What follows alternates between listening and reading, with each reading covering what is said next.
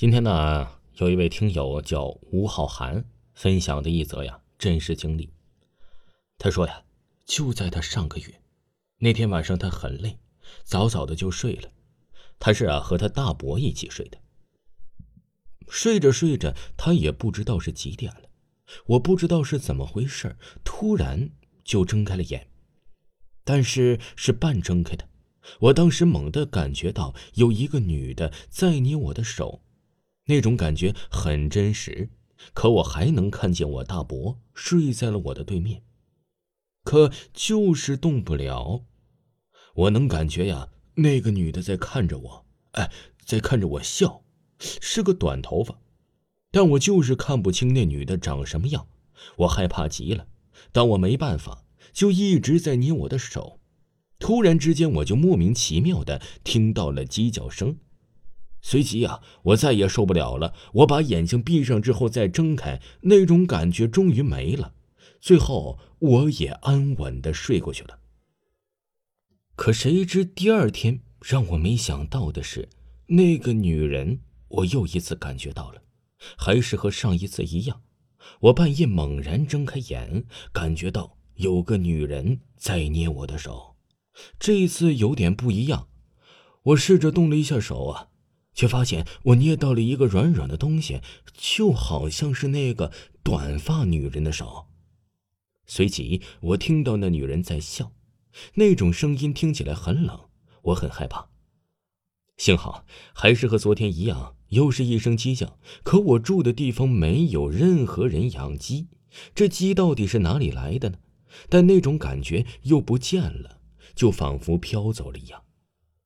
早晨起来，我把这件事情啊告诉了我大伯，我再也受不了了。我大伯一听，脸色顿时变得慌张起来，他急忙带我去了一个地方，那里啊有一个老头我大伯把我的情况说给那老头听，老头啊也没说话，进房子拿了个碗，里面是黑色的液体，我啥也没说，直接喝了，因为我太怕了，我不想再有那种感觉。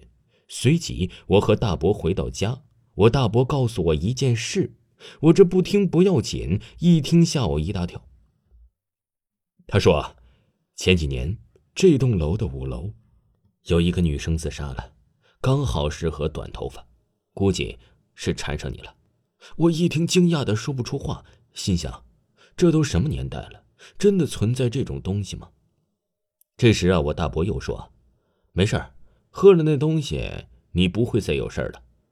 果然，我再也没有感觉到那个女人的出现。他说呀，可能有点乱，但他说的绝对不假。就在五月份的时候，这件事情发生之后啊，这吴浩涵总感觉自己的背后有着什么东西，没想到这些东西啊，后背就出了一身冷汗。还有一个听友啊，给我分享的一个事儿，他说他这个是他姥姥讲过的。他说，在他姥姥小的时候啊，哎，看电影放的都是那种黑白电影，但是有一个老奶奶没有钱去看电影，就在这墙头啊，偷偷的看电影。有一天，电影都散了，东西都收拾走了，这老奶奶的儿子看他的妈妈还没有回来，就出去找了，找了一会儿啊，也没找到，就找人一起去上山找找。在凌晨两点的时候，在顶上的一个大石头找到了。老奶奶找不到回去的路，嘴里一直喊他儿子。在他儿子走到他面前的时候啊，老奶奶的身体发抖，嘴唇也是苍白的颤抖。他儿子着急了，就问他：“妈，你怎么在这儿呢？”他妈妈说：“呀，刚才看电影的时候，旁边过来个比我大一点的姐，让我去她家坐会儿。”我就去了，他家可好看了，都是花啊。他儿子吓到了，说什么花呀？他妈说黄色的、白色的花，把他儿子和其他人都吓了一大跳，赶紧带着他下了山回家了。